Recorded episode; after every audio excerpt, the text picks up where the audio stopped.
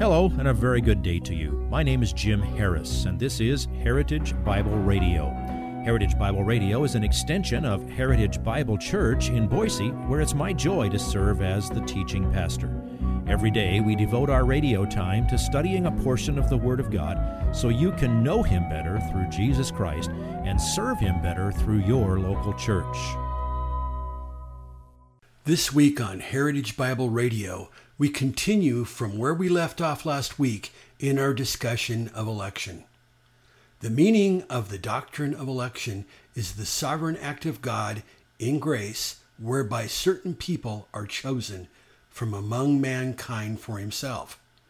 There are four basic errors you can make on the issue of election.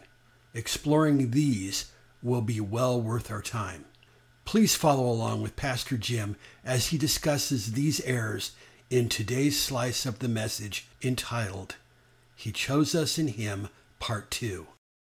Now, I'll show you how most people go about this error. 1 Peter chapter 1, verses um, 1 and 2. Remember, I told you both Peter and Paul started their letters almost identically. He says this Peter, an apostle of Jesus Christ, to those who reside as aliens. Aliens, people who are living in a land that isn't their homeland, people who've been transferred to the, from the domain of darkness to the kingdom of his dear Son. They're living in the, in the world. Scattered throughout Pontus, Galatia, Cappadocia, Asia, and Bithynia. By the way, what's Asia? That's the region of Asia Minor. That's Turkey. That's where Ephesus is. He wrote the same thing to the same people. I'll be darned. Okay, to all those people who are chosen, exact same word, according to the foreknowledge of God the Father. Now, I'm going to bet if you've been a Christian more than a week and a half, well, a year and a half, if you've ever heard anybody talk about this, you've probably heard somebody say, based on 1 Peter 1, ah, I understand. Chosen according to foreknowledge. So, that means God pulled back the curtain and peeked ahead into time, and he saw who would believe in him, or he looked ahead in time and saw who was going to be worthy, and therefore he chose them. Okay? Chosen according to foreknowledge. Now, that preaches. You can do some whiz bang altar calls after you do that to First Peter. Okay? Bring a lot of Kleenex if you want to go down that road. You can use that to uh, manipulate people. And people can go home from church and say, oh, well, now, now I finally understand it. It's just the problem is that isn't what the words mean and that isn't what the scriptures teach. Other than that, it's a good doctrine. It's a complete misunderstanding of foreknowledge. Foreknowledge has two parts. Fore, beforehand, the Greek prefix pro, P R O, and knowledge. The word for know in that form of the word means to know by experience, to know by involvement, if you will. There's another word that means to know in the sense of intellectual knowledge, just to, you know, to, to be aware of, of facts. But when this word for experiential knowledge is used of two persons, it means they experience each other. They have a relationship with each other. It's not just knowing about someone, it's knowing that person in a relationship.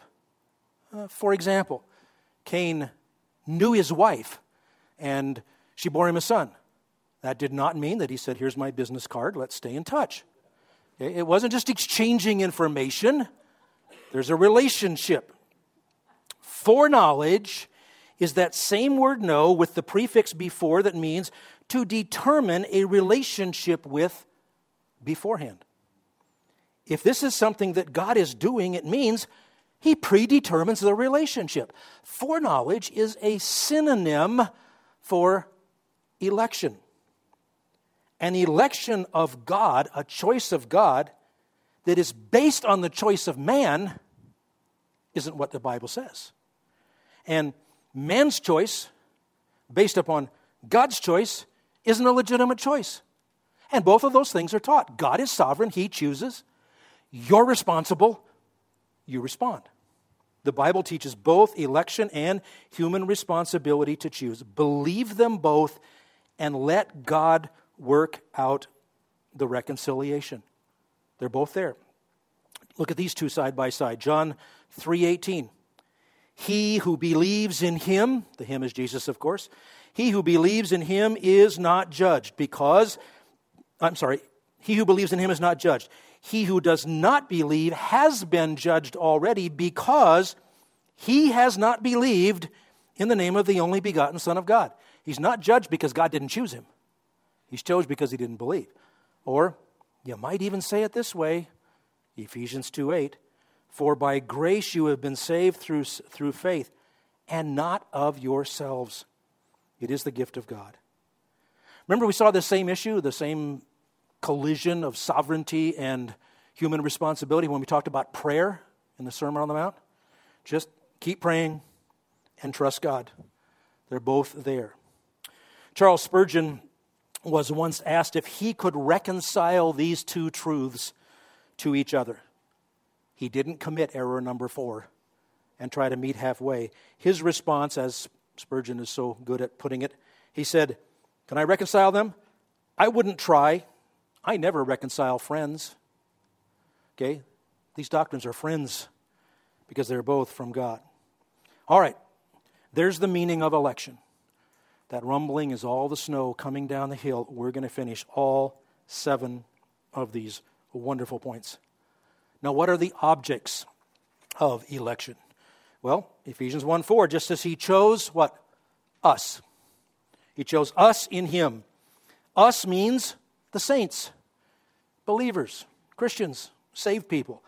This is always stated of believers without stating that God similarly elected unbelievers to damnation and chose us in Him. The choice involved in election is always that people are in Christ. That's the point.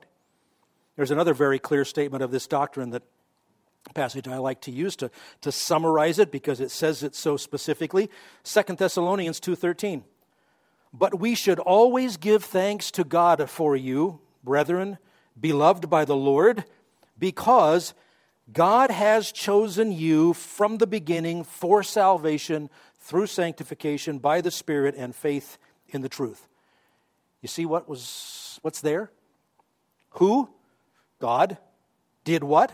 Has chosen. Whom? You. When? From the beginning. For what? For salvation. You can't take the doctrine of election and break it down any more straightforwardly than that. See, that's a whole point. I just knocked one off. Let the avalanche continue. What about beyond the meaning of election to the um, objects of election to the time of election? Ephesians 1 4. Just as he chose us in him before the foundation of the world. All right, I did something here. I'm playing fast and loose with the word time. Because the time of our election is actually a misnomer because election took place before there was such a thing as time. Okay, that's what eternity is. Uh, it was before the foundation of the world. It was before Genesis 1 1, which was in the beginning. The beginning of what? The beginning of everything. There was no such thing as time. God exists outside of time. Now, that tends to make your brain overheat to try to think that through, but that's what the Bible teaches. You were elected prior to what we call time in eternity past. 1 Peter chapter 1 verses 18 through 21. Look at this one.